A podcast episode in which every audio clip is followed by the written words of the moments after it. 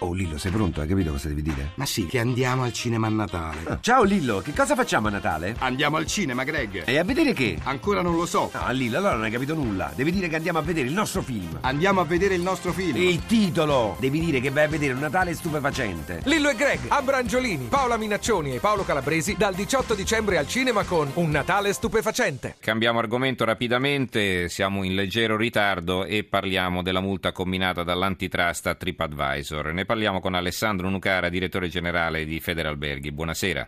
Buonasera a tutti. Allora, che cosa è successo? Ce lo racconti? Molto semplicemente, l'autorità ha rivolto istanza all'Unione Nazionale Consumatori che, antitrust, che TripAdvisor purtroppo pubblica molte recensioni non veritiere. Era un tema che anche noi segnalavamo da tempo. Qualcuno lo traduce molto grossolanamente come una battaglia degli albergatori contro TripAdvisor. In realtà non è contro TripAdvisor, è un impegno a favore della trasparenza del mercato. Noi riteniamo che da recensioni veritiere ci siano vantaggi per tutti. Per i consumatori che possono essere informati correttamente sulla bontà di un servizio, per le aziende che si vedono recensite correttamente, onestamente, e in definitiva anche per la stessa TripAdvisor che aumenterà in credibilità se adotterà quegli accorgimenti che l'autorità raccomanda per evitare che, come accade oggi, troppo facilmente i furbetti si approfittino o per scherzo o peggio ancora in alcuni casi con l'intento di far del danno si approfittino di un sistema che ha maglie larghe, in realtà potremmo dire che è un colabrodo. Ecco, lei aveva citato anche però eh, l'accusa che era rivolta agli albergatori, no? quella di, eh, diciamo, di, non saper accettare le critiche, cioè se su TripAdvisor qualcuno scrive che in quel determinato albergo si è trovato male e subito si punta il, dice, mm. il dito e si dice beh questa è una cosa inventata per danneggiare l'immagine dell'albergo. Il bene, allora come risponde? Il mm. bene principale degli albergatori sono i propri clienti e gli albergatori hanno tutto l'interesse ad ascoltare la propria clientela e da ciò trarre insegnamenti per il miglioramento. Ciò di cui gli albergatori spesso si lamentano non è la critica del cliente, mm.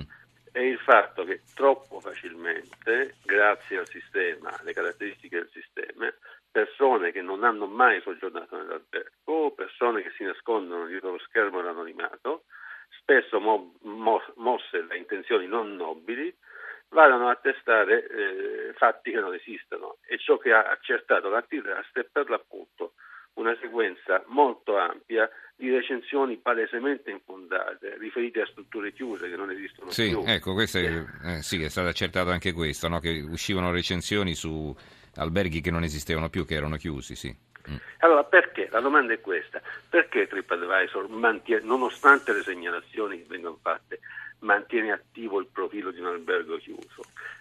Delle eh, recensioni fasulle che sono state segnalate durante questa istruttoria, perché normalmente non accade così, non si è così tempestivi, dicevo, alcune di queste recensioni sono state prontamente cancellate da TripAdvisor in questa fase e però qualche giorno dopo altri burloni, se li vogliamo chiamare così, sono andati a postare altre recensioni e TripAdvisor forse non se ne è accorta o forse ha piacere che comunque ci sia un, un, gran numero di click perché poi alla fine quel modello di business è fondato sulla quantità di parole che passano e sul numero di persone che vanno a vedere. E allora sembra, c'è il timore che forse non importi a volte la qualità dell'informazione che viene resa, ma purché se ne parli, ecco, questo purché se ne parli che noi crediamo che non vada bene. Senti, invece, secondo lei quanto è utile TripAdvisor, eh, sempre ammesso che funzioni correttamente, per eh, spronare anche agli eh, albergatori a offrire un, un, servizio sempre migliore e anche per indicare, suggerire eh, alla clientela qual è l'albergo, qual è il ristorante da preferire? Ma il, il sistema è più che utile, non c'è solo TripAdvisor, bisogna ricordarlo. Ci sono per esempio altri sistemi che sono molto più rigorosi nel consentire le recensioni solo alle persone che effettivamente hanno soggiornato in quella struttura. TripAdvisor questo. Abbiamo suggerito delle modalità anche molto semplici, ormai tutti quanti hanno un telefonino in tasca, basterebbe fare una fotografia dello scontrino fiscale o della ricevuta, perché non si vuole questo? E quella sarebbe una prova quasi inoppugnabile del fatto che quel signore lì c'è stato veramente. Mm-hmm. TripAdvisor si rifiuta con delle scuse visibili. Se andiamo in tre pizzeria poi possiamo fare solo un solo giudizio. Si faranno tre foto dello scontrino, non è quello il problema. eh, ci sono e sono documentati eh, casi di persone che vendono e comprano recensioni, ci sono e sono documentati di persone che minacciano gli albergatori, se non mi fai lo sconto ti faccio una recensione Ah, negativa. addirittura. Mm. Se non compri da me il vino o le ciabattine ti faccio una recensione negativa.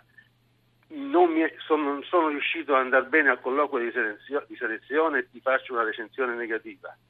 Ultimamente è un fenomeno molto preoccupante.